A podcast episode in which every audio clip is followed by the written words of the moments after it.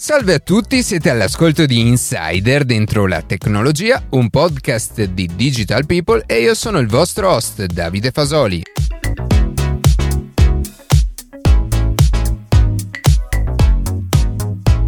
Oggi vedremo cosa sono le Virtual Private Network, o più comunemente conosciute come VPN, e cercheremo di capire se possono rendere più sicura la navigazione sul web. Prima di passare alle notizie che più ci hanno colpito questa settimana, vi ricordo che potete seguirci su Instagram a chiocciola dentro la tecnologia, iscrivervi alla newsletter e ascoltare un nuovo episodio ogni sabato mattina su Spotify, Apple Podcast, Google Podcast oppure direttamente sul nostro sito.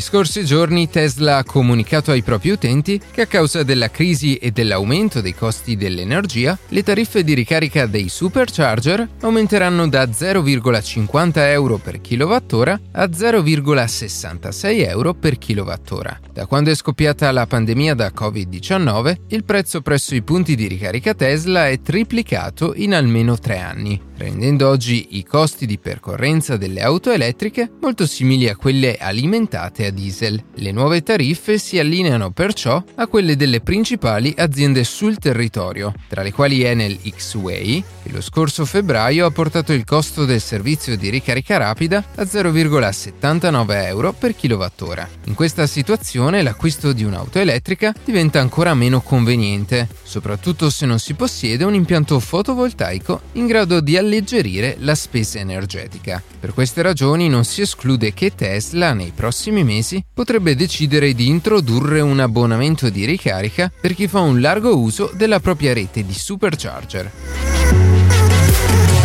Qualche tempo fa avevamo parlato di alcune indiscrezioni del nuovo GTA 6 di Rockstar Games. In questi giorni su un forum sono state pubblicate delle informazioni e dei contenuti video, circa 90, in cui vengono mostrate delle registrazioni di test del nuovo gioco in una prima fase di sviluppo. Questi video potrebbero risalire a massimo due anni fa e mostrano alcune dinamiche di gioco inedite rispetto ai capitoli precedenti della saga, come ad esempio la possibilità di interagire con molti più oggetti all'interno della mappa. Rockstar Games ha ufficializzato la fuga di informazioni, anche se non ha parlato apertamente di attacco hacker, e questo fa ben sperare per la prosecuzione dello sviluppo del titolo, dato che durante la pandemia i lavori sono continuati in smart working un attacco hacker hacker potrebbe costringere gli sviluppatori a tornare in ufficio ritardando l'uscita del titolo.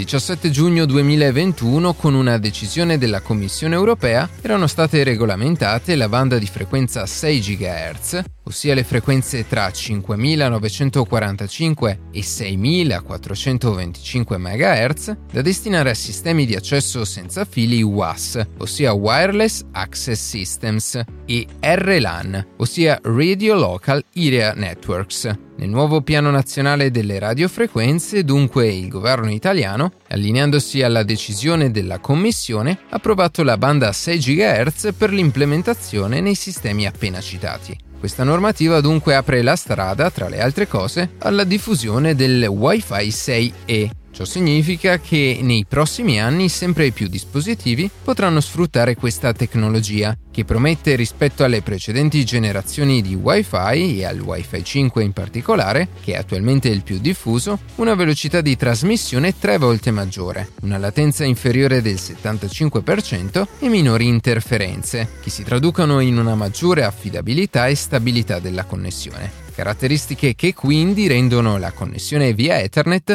sempre più obsoleta.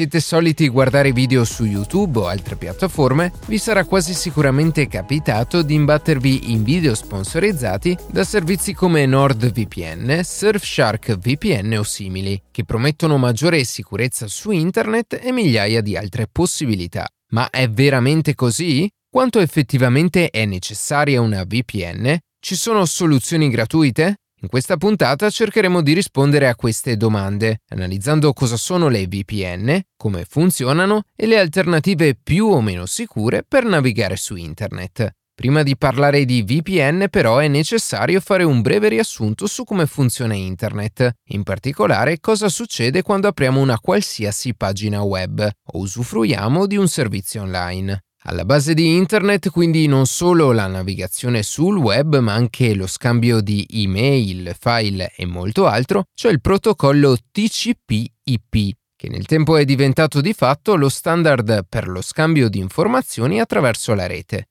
Quando il nostro computer, il nostro smartphone o un qualsiasi dispositivo connesso vuole accedere a una risorsa sul web, che può essere una pagina su un sito, un'immagine o un video, viene inviata una richiesta al server di destinazione. Ma come riesce la richiesta ad arrivare alla destinazione desiderata? Ogni dispositivo connesso può essere identificato tramite un indirizzo MAC, che è universalmente univoco, e un indirizzo IP, che invece può variare. Quando siamo connessi a una rete Wi-Fi o a un router, viene associato ad ogni indirizzo MAC un indirizzo IP locale e il router poi, come un segretario, si occupa di inoltrare la richiesta al proprio provider internet, ad esempio Team, Vodafone o Wind. Questo a sua volta inoltra la richiesta alle reti e così via finché non si raggiunge l'indirizzo IP di destinazione, ossia il server. L'indirizzo IP dunque possiamo immaginarlo come un indirizzo di casa che definisce stato, città, via e civico.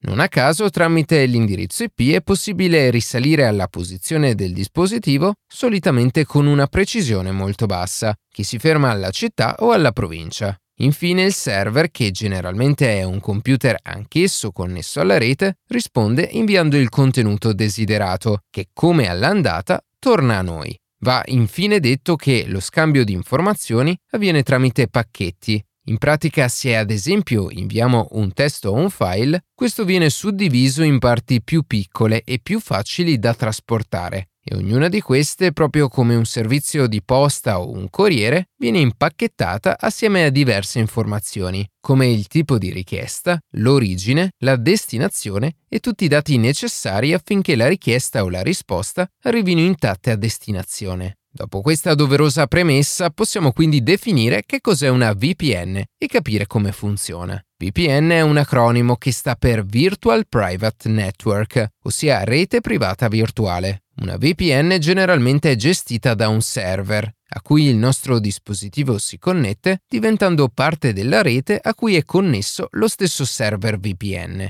Le richieste che effettuiamo vengono quindi gestite dal server VPN, che si occupa di inoltrarle poi ai nostri dispositivi attraverso un canale criptato, che viene chiamato tunnel virtuale. E proprio questo, quello della sicurezza, è uno dei punti che maggiormente vengono sottolineati dai vari servizi VPN che sentiamo spesso nominare. Ma facciamo qualche esempio pratico. Lavoriamo in un'azienda e il nostro computer dell'ufficio è connesso alla rete aziendale, da cui possiamo accedere ai nostri file personali di lavoro, controllare le email interne e molto altro. Una volta a casa però ci ricordiamo che dobbiamo modificare un file, magari una relazione che deve essere pronta per il giorno dopo. Se l'azienda dispone di un server VPN, da casa è possibile connettersi a questo server e proprio come fossimo in ufficio accedere a tutti i servizi messi a disposizione dalla rete privata aziendale, nel nostro caso modificando il file desiderato. Da qui dunque il nome rete privata virtuale. Allo stesso modo uno studente può connettersi alla VPN messa a disposizione dalla scuola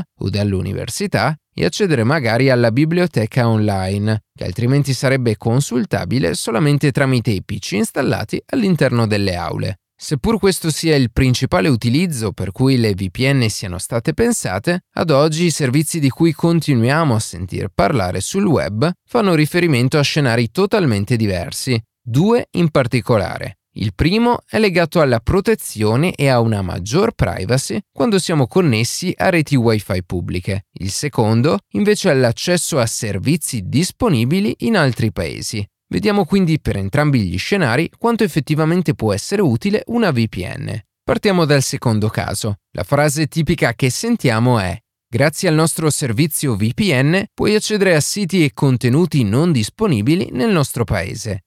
Come abbiamo detto all'inizio, dal nostro indirizzo IP è possibile ottenere informazioni importanti sulla nostra posizione. Molti servizi dunque sfruttano questo dato o per negare alcuni contenuti IP provenienti da alcuni paesi o per mostrare contenuti differenti a seconda della nazionalità. Per fare un esempio, i contenuti disponibili su RaiPlay, per una questione di diritti, sono accessibili solo all'interno del territorio italiano, così come servizi streaming come Netflix o Prime Video mettono a disposizione cataloghi diversi a paesi diversi, in altri stati, invece come Cina o Corea del Nord, molti siti e servizi vengono bloccati perché ritenuti pericolosi dal governo, tra cui per fare un esempio lo stesso Google. Ecco quindi che connettendoci ad un server VPN posizionato in Italia o negli Stati Uniti, sarà questo ad occuparsi di richiedere i contenuti per conto nostro e successivamente a inoltrarceli. Di conseguenza RaiPlay, Google o Netflix vedranno l'indirizzo IP del server VPN posizionato nel paese che abbiamo scelto e non il nostro reale indirizzo. Stessa cosa, il governo cinese o coreano vedrà una richiesta verso l'indirizzo del server VPN e non verso Google. Chiaramente però questo non impedisce di bloccare i principali indirizzi dei server VPN più conosciuti, rendendo quindi inutilizzabile il servizio. Nella maggior parte dei casi dunque un servizio VPN può decisamente essere utile. Passiamo invece ora al primo caso, quello sulla sicurezza, e la frase in questione è Accedendo a Internet tramite una rete Wi-Fi pubblica, metti a rischio i tuoi dati.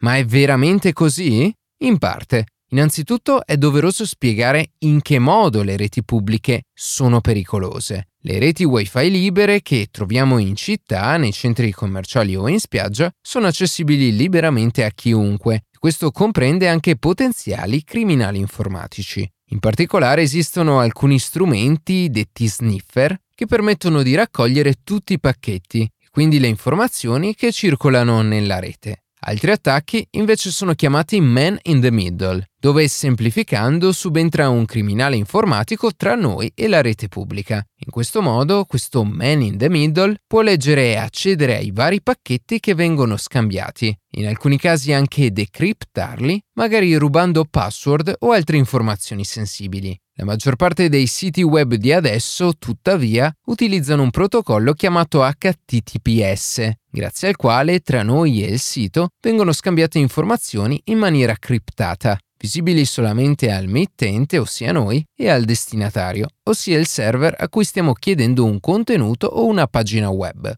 E per come è costruito questo protocollo, almeno per ora è protetto sia dagli sniffer sia dagli attacchi man in the middle. Tuttavia non tutti i siti si sono adattati al protocollo HTTPS, o alcuni non totalmente, nonostante i principali browser come Chrome, Firefox o Safari negli ultimi anni si stiano impegnando sempre più per promuovere i siti più sicuri, avvisando gli utenti che i siti non utilizzano questo protocollo e chiedendo una conferma per poter aprire la pagina web. È quindi chiaro che nella maggior parte dei casi, almeno per i principali siti che vengono visitati quotidianamente, siamo al sicuro anche senza un servizio VPN attivo e al massimo uno sniffer può scoprire o cercare di capire quali siti visitiamo, ma non può in alcun modo rubare informazioni sensibili. Una VPN in questo caso è una protezione aggiuntiva, che nell'era di Internet sicuramente non fa mai male. Inoltre molte VPN offrono anche servizi aggiuntivi, ad esempio bloccando in anticipo eventuali malware, tentativi di phishing o altro, aggiungendo un ulteriore livello di protezione che per molti può tornare decisamente utile. Arrivati a questo punto però è necessario fare alcune considerazioni. Abbiamo visto che le reti VPN di per sé sono molto utili se non indispensabili in certi contesti, per cui fra l'altro erano state inizialmente pensate. I servizi VPN su cui ci stiamo concentrando in questa puntata sfruttano questa tecnologia per offrire alcune comodità e sicurezze maggiori. In questo caso però è bene precisare che come quasi sempre su internet si viene a creare un rapporto di fiducia tra l'utente e il servizio, che proprio per come funziona ha accesso a pacchetti che scambiamo con i server internet se inseriamo le nostre credenziali su un sito non sicuro, può leggere in chiaro il nome utente e la password. Può raccogliere statistiche su come usiamo internet e che cosa visitiamo. Nel caso delle VPN più famose, dunque, esistono delle agenzie che si occupano di verificare che questi servizi non facciano un uso improprio dei dati, ma che anzi li cancellino all'istante. Per questo motivo è sconsigliatissimo fare affidamento su server VPN gratuiti e liberamente accessibili, in quanto in quel caso noi stessi, o meglio i nostri dati, diventano il prodotto con cui guadagnare. Va infine detto che una VPN potrebbe non essere adatta in contesti come il gaming o lo streaming, in quanto proprio per questo ulteriore passaggio che i pacchetti devono fare, le prestazioni della connessione ne risentono particolarmente. Veniamo quindi alla conclusione di questa puntata e cerchiamo di rispondere alla domanda iniziale. Servono veramente i servizi VPN? Se vogliamo navigare da altri paesi per aggirare blocchi o accedere a contenuti nascosti, decisamente sì. Per navigare sicuri quando siamo connessi a reti pubbliche sono sicuramente utili ma non indispensabili. Esistono infatti diverse alternative alle VPN a pagamento che ci possono fornire una sicurezza paragonabile o maggiore. I più esperti possono ad esempio sfruttare un vecchio computer o un mini PC per crearsi il proprio server VPN, così come molti modem di ultima generazione, che hanno tra le opzioni quella proprio di attivare una VPN. Apple, per i suoi utenti che hanno attivato uno dei piani a pagamento di iCloud, offre un servizio chiamato Relay privato, che pur non essendo una VPN, protegge e garantisce una sicurezza maggiore nella navigazione Internet. Infine, negli ultimi anni soprattutto, è sempre più conosciuto il browser Tor, che viene utilizzato per navigare nel deep web, ma che può essere sfruttato per navigare online in totale sicurezza e anonimato. Ma questo sarà l'argomento di un'altra puntata.